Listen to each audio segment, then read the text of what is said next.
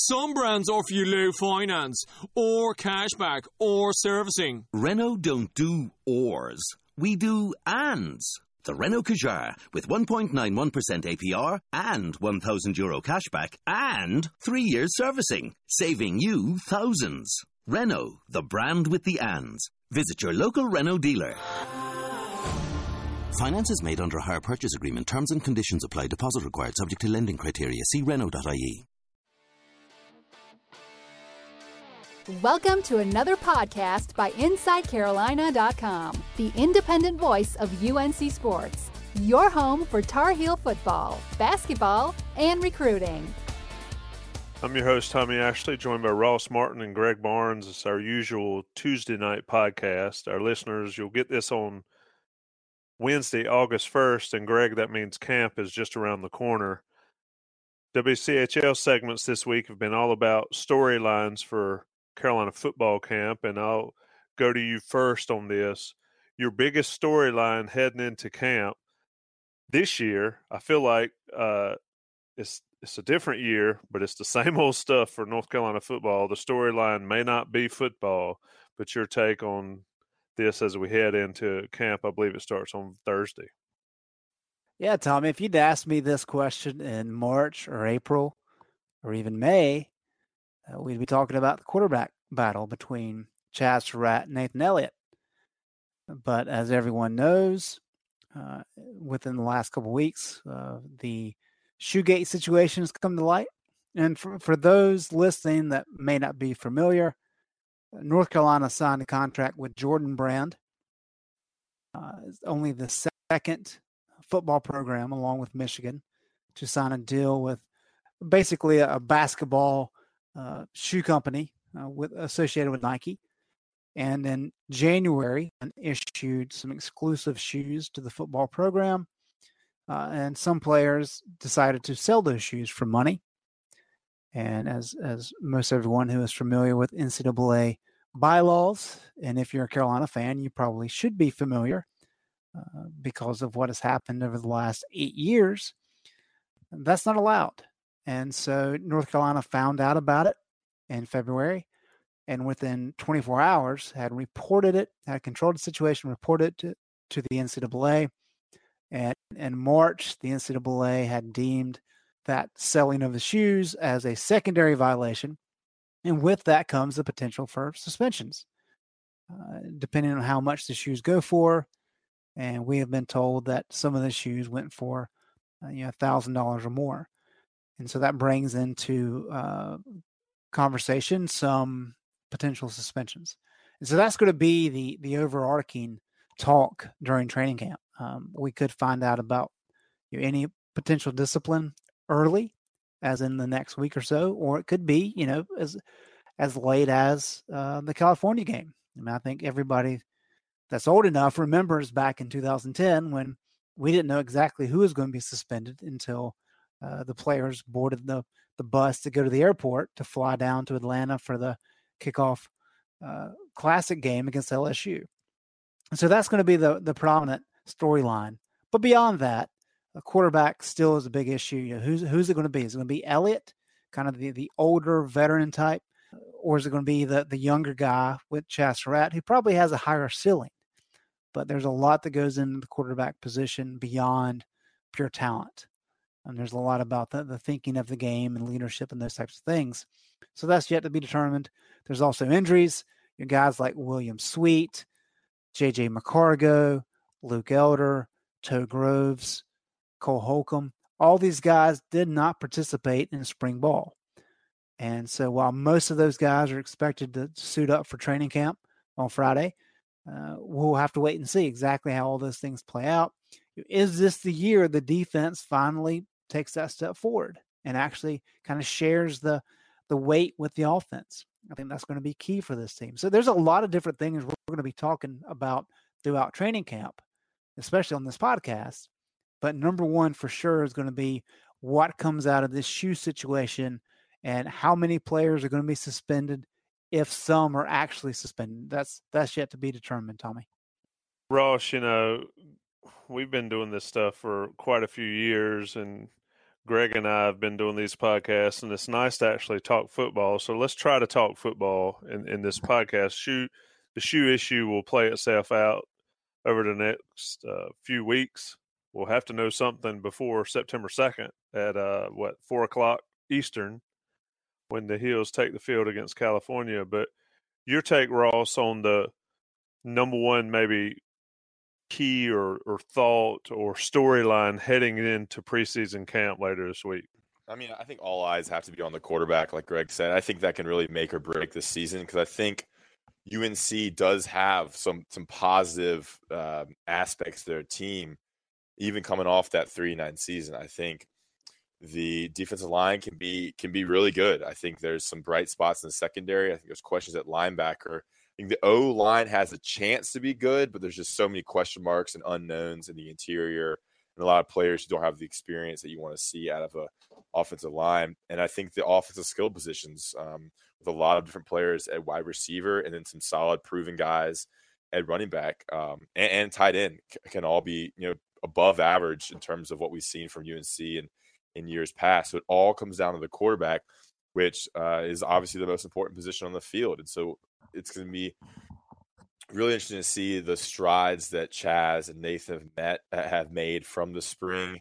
You know, Chazz spent his spring break working with uh, that expert in California. His name escapes me, but I mean, obviously, he has the physical tools.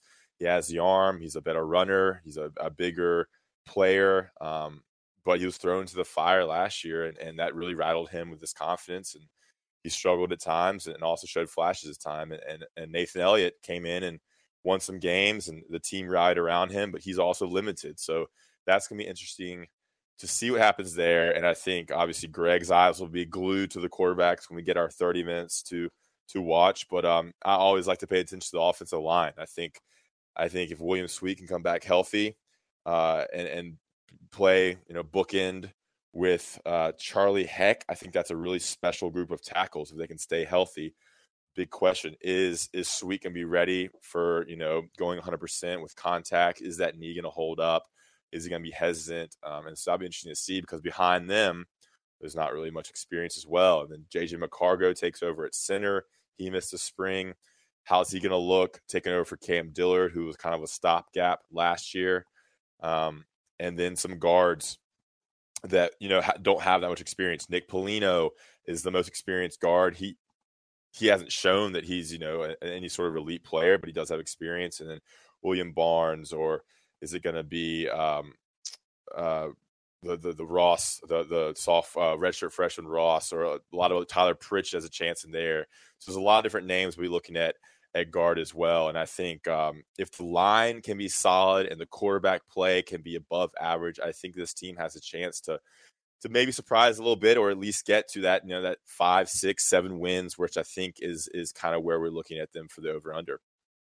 All right, so so Ross, let me ask you this: coming into the 2017 season, uh, I wrote several articles. I'm sure you probably did as well. Most everybody did because Larry Fedora was talking about this but the strength was expected to be the defensive line on that side of the ball and the offensive line because North Carolina had so many guys that had you know, 20 plus career starts.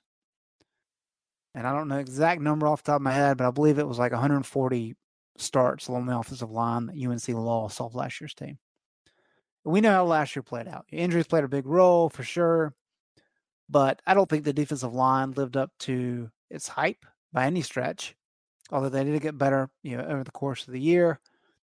And the offensive line, granted, was was injured, but as Chris Kapilovic told me in the summer, you know, while they did play a lot of guys that were injured, being you know, Cam Dillard, Khaliel Rodgers, R.J. Prince, Bentley Spain, the reason they went with the guys that were injured is because the guys behind them were not quite ready to to contribute. They weren't as good as those guys that were playing injured. So, why should we expect the defensive line or the offensive line to be better than last year, given what I just laid out? Yeah, and you posed the exact same question to me. Uh, it might have been months ago after spring or something. it was phrased the same way and everything. I mean, it's a great point. Um, you just got to. I mean, R.J. Prince. I mean, he was he was okay. He wasn't great, um, and obviously he played ahead of some guys. Um, Cam Dillard was solid, but he struggled at times as well. But obviously he played against JJ McCargo, played over JJ McCargo for for obvious reasons. Um, Khaliel Rodgers, another player. I mean, guy was seemed winded most of the game, and and and he obviously wasn't a, an average. He was a, maybe an average player there. So your point is very valid. You just have to think that development, you know, plays a role. I really like the tackles. I think JJ McCargo was serviceable, and I think Coach Cap will tell you that too. That they were kind of impressed with what he did. I think he started one game, maybe two, and, and played a couple others. I think they're encouraged by what he can do coming off injury. And then, yeah, there's there are questions at guard. And I think that's a concern. Um, but there are just a bunch of names, and who knows who steps up. Um, a guy like Tyler Pritchett's played a little bit. I think they really like Billy Ross. Um, obviously, wasn't ready last year, but coming in, he was a pretty a pretty highly rated, highly recruited uh, player out of West Virginia. Um, and then Polino is kind of the the veteran there, and if William Barnes can put it all together, I think there's a chance there. So, I mean, you, I mean, there's a lot of predicting here. We're sitting here July 31st, not knowing too much, not having seen too much. I think we're basing what we're saying, what I'm saying, off potential, off. You know, I hate to say it, recruiting rankings, and kind of what we hear from the inside. Um, been talking to certain players and, uh, and certain coaches, and I think the the depth at offensive line right now, as it stands healthy, gives me a little more um, uh, positivity than what UNC had midway through the season last year. Greg, let me ask you a question based off that, and this may be putting you on the spot, but you can handle it. Uh, give me some examples, Greg, of why North Carolina football fans should feel confident that the development of these younger guys that you guys are talking about now uh, will step up and perform this coming season from Coach Kapilovic and you know his staff on the offensive side of the ball. What makes uh, what gives you confidence in thinking that the offensive line, if healthy, will be better than they've been? Because we can talk about quarterback all we want, and Surratt and Elliott, um, I think they can both be serviceable. Uh, with a solid offensive line, I don't think either one of them. I think Surratt probably leans to be the one that's more flashy and can be, like you mentioned earlier, higher ceiling. But if the offensive line is not much better than it was last year, I don't think it really matters who plays quarterback. So, Greg, I ask you again, what gives you confidence, or, or what do you, what have you seen development wise in the past seven years uh, that this offensive line can be better in the natural progression of you know a normal offensive line on a college football in a college football program. Well, I think Ross got around to it there at the end of his his comments, and that is the depth. Um, and when you when you factor in the recruiting rankings, like he said, I, I think that's kind of where you have to look because uh, I'll take you back to 2014. Did Elijah Hood get tremendously better from that year to 2015 as a you know, individual running back? And I would say no. I mean, I'm sure he, he, he progressed and got got a little bit better, but the reason that offense went dramatically better from 14 to 15, I mean, you look at the stats and it's incredible the difference. I mean, it's almost like I want to say it's almost two yards per play more, maybe 1.75 yards per play more. Um, but really, the the differential was that that offensive line matured, and so in 2015, Marquise Williams isn't running for his life. He doesn't have to run if he doesn't want to. Now, he continued to run because that's what he did, and he benefited because the offensive line was so good.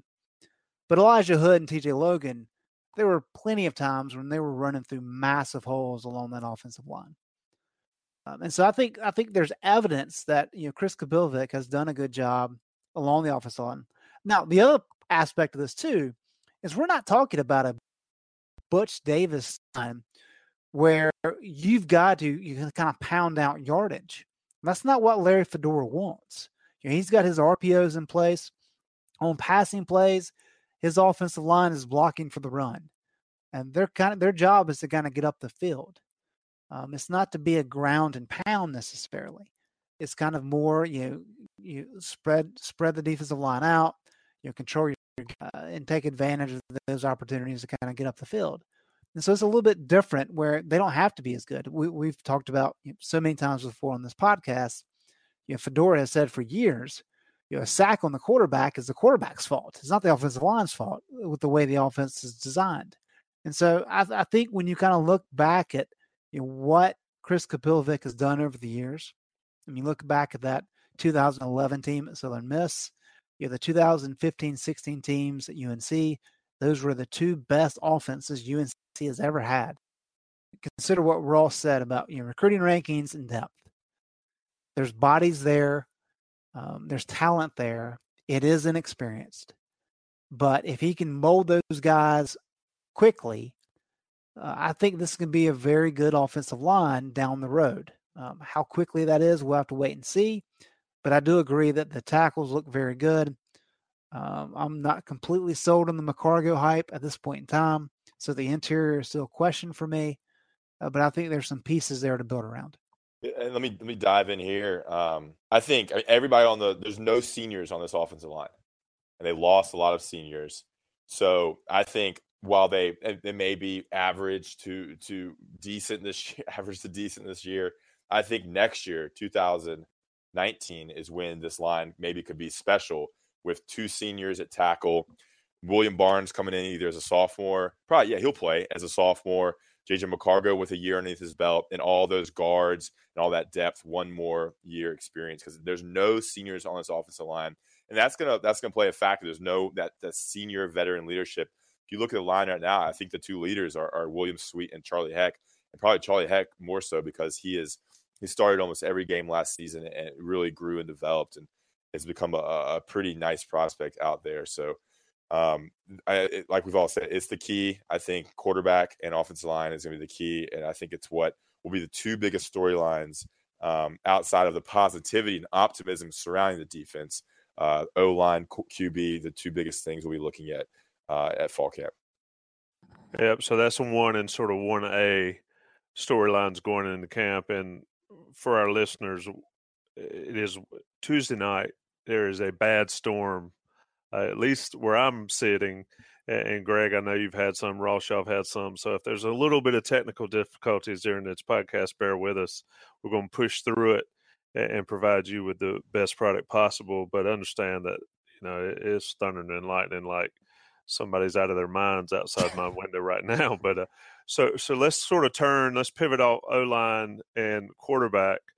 And I think uh, maybe the second big storyline, football related, is the defense has to be better. And I think that Ross, I'll start with you. The defensive line is where the improvement needs to be made because I'm not so sure that the the linebackers really are going to be. You know, I wouldn't put them in the expectation category. I think the expectations for the defensive line should be pretty high though this year. Yeah, I'm, I'm actually going to be writing about that a lot this week. I spoke with um, uh, Deke Adams over the summer and put together some content with him, and we talk with uh, Crawford, Aaron Crawford at Media Day as well. And I mean, it, it's clearly the strength of this whole team, and that's what they're expecting. That's what they're leaning on. Strength of the defense. It all starts up front. You look at the personnel; they go they go too deep at every position. Uh, I think more so their strength will be in the inside with Crawford, who, who's kind of strangely getting a lot of hype. I think just a good kid that's worked really hard and has quietly become a, a leader uh, for the Tar Heels at, at, the nose tackle position. You have Jeremiah Clark, who you know has never been the, the flashiest best player, but has been on the been a starter, an off and on starter throughout his career at UNC. A big body player who missed some spring action, but um, He's to be a senior this year. You've got Jalen Dalton, who we're all waiting to have a breakout season, but he showed flashes. He's got the size and length. He's kind of that three technique player as well. Tyler Powell is another name to mention, and Jason Strobridge. That's five players at the two inside defensive tackle positions. And they've all been in the system for so long. This is their second year under Deke Adams. Um, there's a lot of pressure on them to kind of lead this group, and they have the leadership there. I mean, I, I think just based on those five names, even if one guy were to go out with an injury for a couple games, they have the, the personnel and the depth to kind of uh, fix that and, and, fill in. On the outside, I, I, Malik, Car- Malik Carney is flying on the radar, but he had a, a pretty pretty spectacular uh, junior season at that defensive end spot. Uh, I think 5.5 sacks. He wants to double that, get get into double digits this season. Um, the vocal leader of the defensive line, and him combined with Tomon Fox really provides two fast, athletic, not necessarily long or big, but just two solid defensive ends who have a wealth of starts underneath their belt now and are looking to take the next step. Um, I just think there's a lot of bodies, um, some smart, solid leaders on that side as well, and another year under Deke Adams. I think um, with you know kind of that comfortability with comes with with a second year with a coach will help. I think there's a lot riding on these guys, and some of these guys are looking to the NFL and that kind of pressure to, to kind of put together some numbers and, and, have a good season will, you know, hopefully for UNC fans, kind of may help it come all together uh, for the UNC defensive line in 2018. Greg, getting this to position where it really, I mean, we've talked about it before, and we always talk about in football, you got to win in the trenches. But for North Carolina football, especially with maybe uh, some other teams in the area, this defensive line positions where North the rubber hits the road for North Carolina's defense. I mean, eh, Carolina's got to be a physical football team um, in the defensive line to maybe cover up any shortcomings maybe at the linebacker position. I think the secondary would be pretty decent or pretty good, above decent, um, maybe above average. But uh, you know, defensive line is is for me as a as a as a football fan watching football. Defensive lines where it at, where it's at, and for North Carolina this season, these guys are going to have to be uh, the strength for North Carolina to have any success above what some of the pundits are predicting. Well, let me say this. So the company line with regard to let's say stopping the run is that the defensive line is clearly important. It's kind of the, the start of that, but it is a team defensive approach in that the defensive line has to fill its gaps. Linebackers have gaps uh, from there to fill, and then you may have a safety or two come up and, and kind of finish out uh, any run plays. And that is true. And that's how defenses are set up.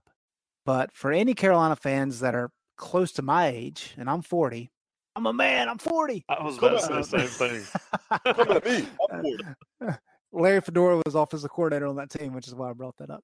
Um, but if you're my age, then you were in school during the peak Mack Brown years. And I don't care what you say about those linebackers. And I know Brian Simmons was a heck of a player. K Bays was good. Spoon was good. But the defensive line dominated the line of scrimmage. And we're seeing it with Clemson now, where in Alabama, I don't care what your linebackers or your line or your defensive backs do. If your defensive line can win at the line of scrimmage and can make offensive linemen go backwards and can create havoc you can be successful as a defense. You can be really good. And then if you have good linebackers and good defensive backs, forget it. It's over. And that's what we saw at North Carolina uh 22, 20, you know, 21 years ago. Stone Age. That's what it, right. Yesterday, brother. You'll Yesterday. know one day. Right, right. what were you uh, that you were in still in diapers, Ross? Yeah, pretty much. Wasn't sniffing um, around football back then. So I think that's how we kind of gauge it. Is you know when when I hear coaches and players talk about yeah you know it's it's a it's run defense really is a team defensive approach where everybody all three lines have to be in check. I get it and that makes sense and and all that. But if you're going to be dominant defensively, your defensive line has to be incredibly good. And so while there is potential um, for North Carolina to make that next step? I mean, Jalen Dalton has all the tools. He just has not put it together yet to be consistently effective. And so if him and Crawford maybe can do that on the interior and Fox grows up and Carney continues to be consistent, well, now you're talking. But we're going to have to see that play out first. And so that that's going to be very important, especially early in the year, because that, you know, September is so important for this team. Greg, do you think they have? It sounds like you think they have the parts uh, physically and kind of all the talent is there. Mm, I think they have some some good pieces. Let me put it like that. I think I do. I think Dalton could be fantastic. We haven't seen it yet, but we've seen flashes, and the coaches have talked about that. Hey, this is the guy that there are times when he is dominant. He is the best player on the line, but it's rare. And he's kind of developed this reputation of, well, he has these splash plays. He also has these head scratcher plays, like the you know the the roughing the passer penalty against California. Yeah. Just pull up. Just pull up. And that ball game, that ball game is over. Right? Carolina wins that game, probably going away. But that one play turned the tide in that contest. Uh, and Aaron Crawford's very solid. He apparently had the best spring of anybody on the team.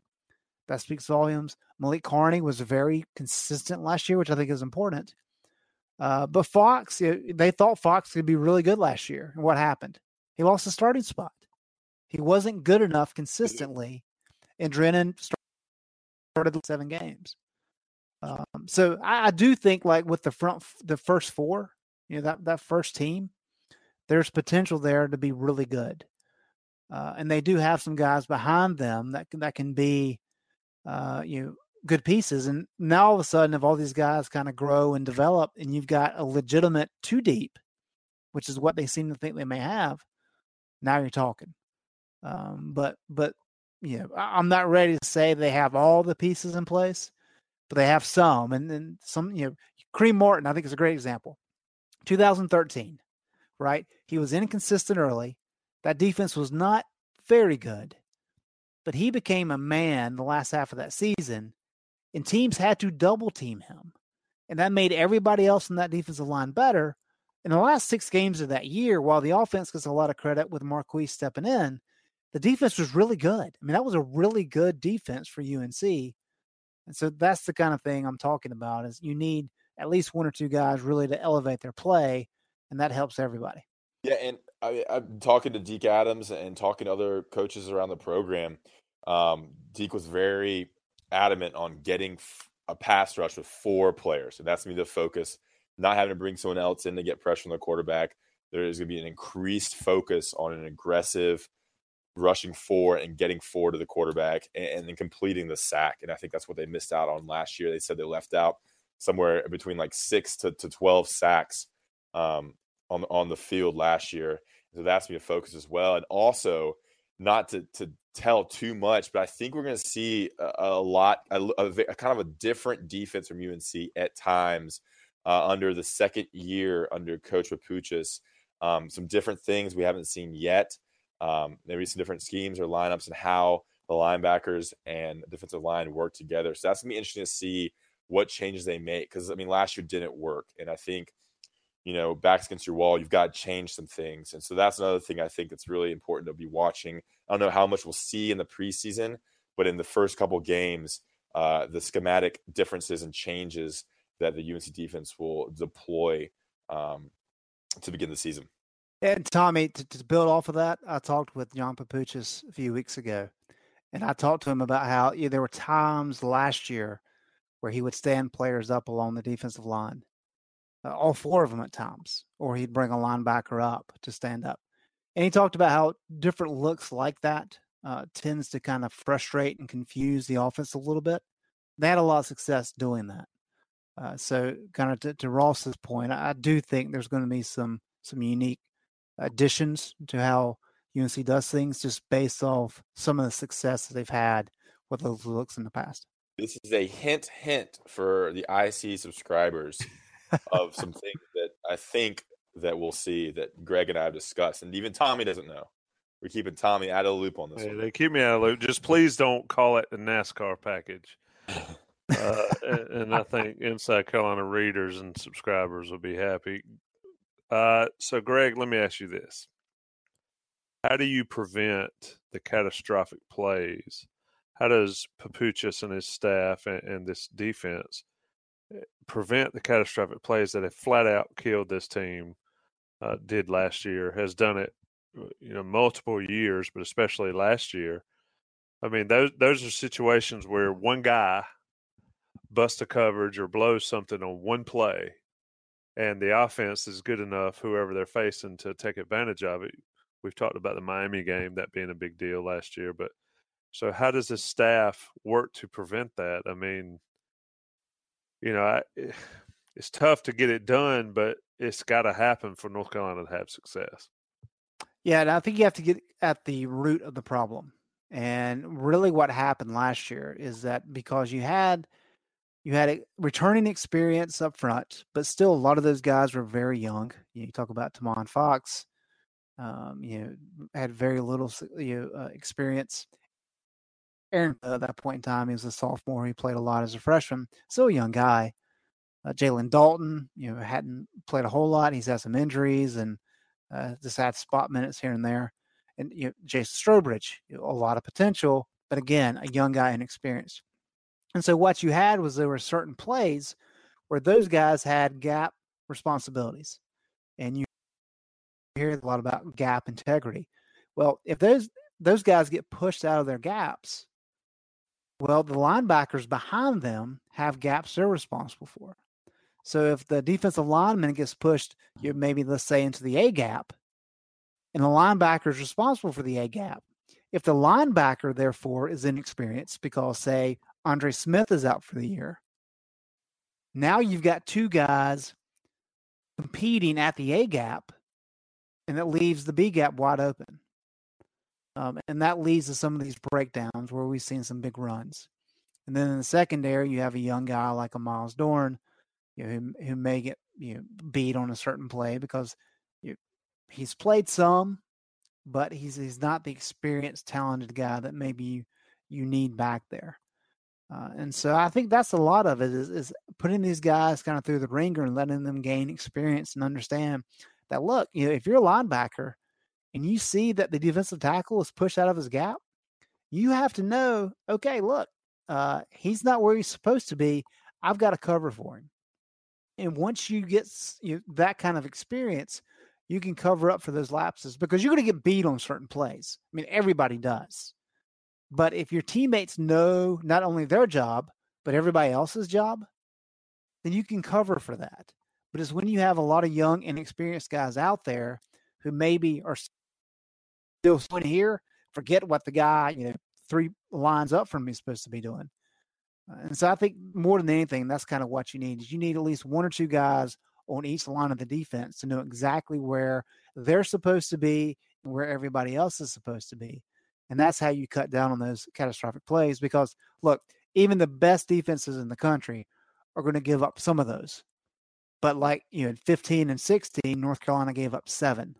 Last year they gave up 13, and that's what you cannot have because that, that's you Miami. I think is a perfect example last year right? North Carolina loses 24 to 19, and yet they give up, I think it was a 51 yard touchdown and a 79 yard touchdown.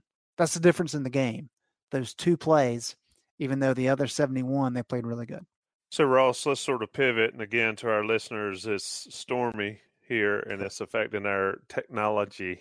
Uh, can't beat Mother Nature. But, Ross, let's sort of pivot away from the known storylines and give me maybe one that's not really uh, thought of a lot, maybe that uh, our listeners or our readers think about, but maybe you'll be looking for as camp progresses after it gets underway later this week. I mean, is Fedora's job security a storyline? I would certainly think so. Uh, I mean, but it should it be? I don't know. Um, but is it? You know, I, I certainly think that in year seven, you know, I, I, would think most of our listeners would agree that um, it is a is it, it is a storyline. But yeah, is that think, fair? I don't know. I think we spent a whole podcast talking about job security, and maybe this is not the. I mean, obviously, this is going to be a topic of discussion, but I think I think a cool thing to watch this season is going to be well, maybe not cool, but they got the new facility coming up. They got the new seats in Kenan, the reduced capacity The recruiting is not going well. They lost UNC lost a commit, one of their top commits, which is the number 29 player in the state to, to Penn State over the weekend. Um, and and how important winning games early.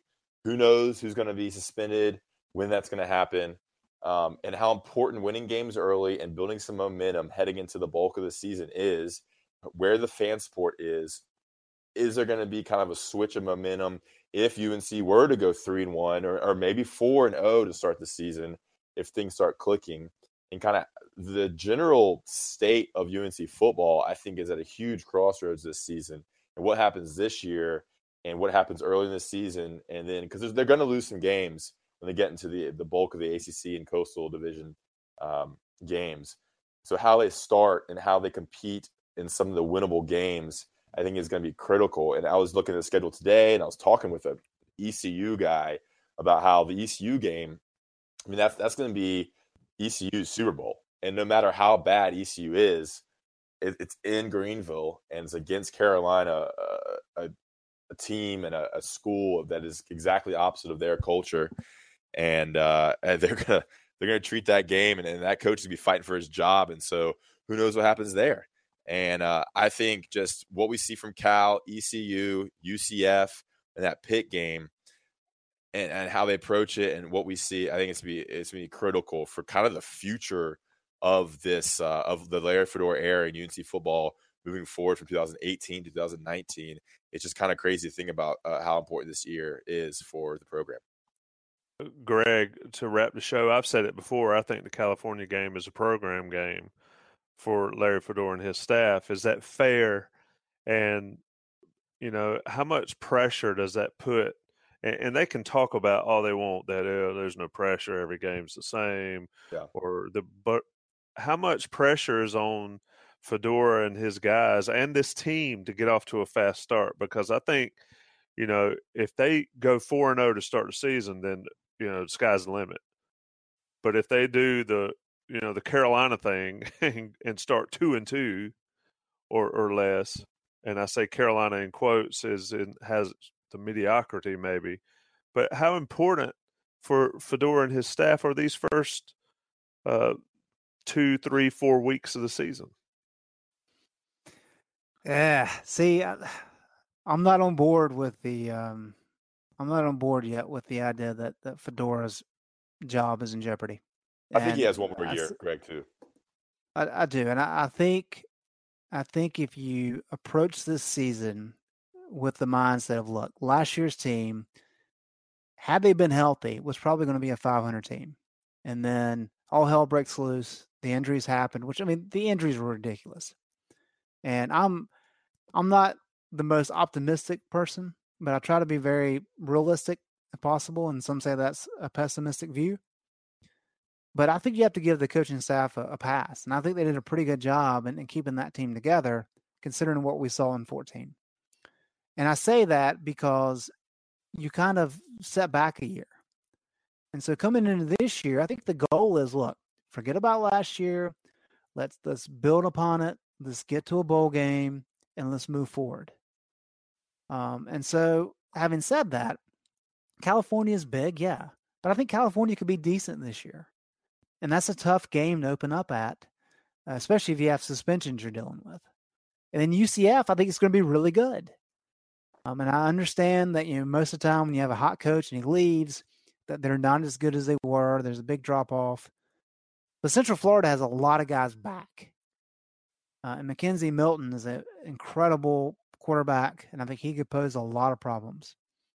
So I don't think it's you know, out of the realm of possibility, and it's probably a likelihood that UNC starts two and two. But if two of those losses is California and UCF, that means one of the wins is against Pitt. And so now you're talking about, okay, well, you're 1 and 0 in the ACC, and that's probably a 50 50 game. Now, if you can turn that around and take advantage and and go four and four, even five and three in ACC, now we're talking about seven five with a chance to win eight. I think that's a heck of a year. I think that's a really good year. And so I understand that fans will panic if UNC starts two and two or one and two, whatever it may be. Now, if they go to ECU and lose, okay, so we can we can scratch this and have a whole different conversation. But if they're competitive at Cal and lose, and then they're competitive at home against UCF and lose, and they they take care of business at ECU and they can win a Pitt. I think there's a lot to be optimistic about going into October, and I don't think it's the conversations. Oh, Larry's job's on the line. I think it's okay. They got through the first month. They have an understanding of who they are. They got all these suspensions out of the way. Now we can see exactly how good this team can be. In the coastal divisions, that's that's really not that good. Miami is going to be really good but everybody else is going to be kind of average. And so that's kind of the, the the perspective that I'm trying to take into the season instead of saying, you know, the cows, cows it. If they don't win cow, forget it. I, I don't think that's fair. Tommy. Well, I'm not saying that it's fair, but I'm saying that it it certainly shapes the fan base. Oh, and I, I agree with you wholeheartedly. I mean, there's no doubt if Carolina loses that game at Cal, the message boards will erupt. There's no doubt about that. So I think from a from a fan perspective, you're right on point that that's going to be a game everybody's looking at. I don't think that's going to tell us an awful lot about how good this team can be, though, unless they go out there and get boat raced, and then you know all bets are off. Two and two. You, if you have them two and two, you have them beating Pitt, which I don't think is. A, I mean, that's not a sure thing at all. Correct, and that's like I said, that's a that's a one and zero oh start in the ACC, which you know, North Carolina has had incredible amount of trouble winning the first game in the ACC season over the last what 16, 17 years. They have they've only won like two or three of those games. Sinstron is here. You guys are going to be busy over the next month we as we lead into schedule. we haven't gotten a media schedule. We have no idea what our schedule is for the next uh, next thirty days. Life's so uh, tough. It's tough life, man. Tough, tough chasing around eighteen through twenty two year olds on the football field. Uh, but y'all do it well, and it's always fun to read and listen to what you do. By the way, great interview with Danny Green, Ross. I saw that on YouTube and I actually watched it. It was impressive. Yeah, um, thank you. We got uh, there's two there's two of them up there. I think they were I think they were on the site last week. I was in Belize, but Ben got the the articles out uh, last week.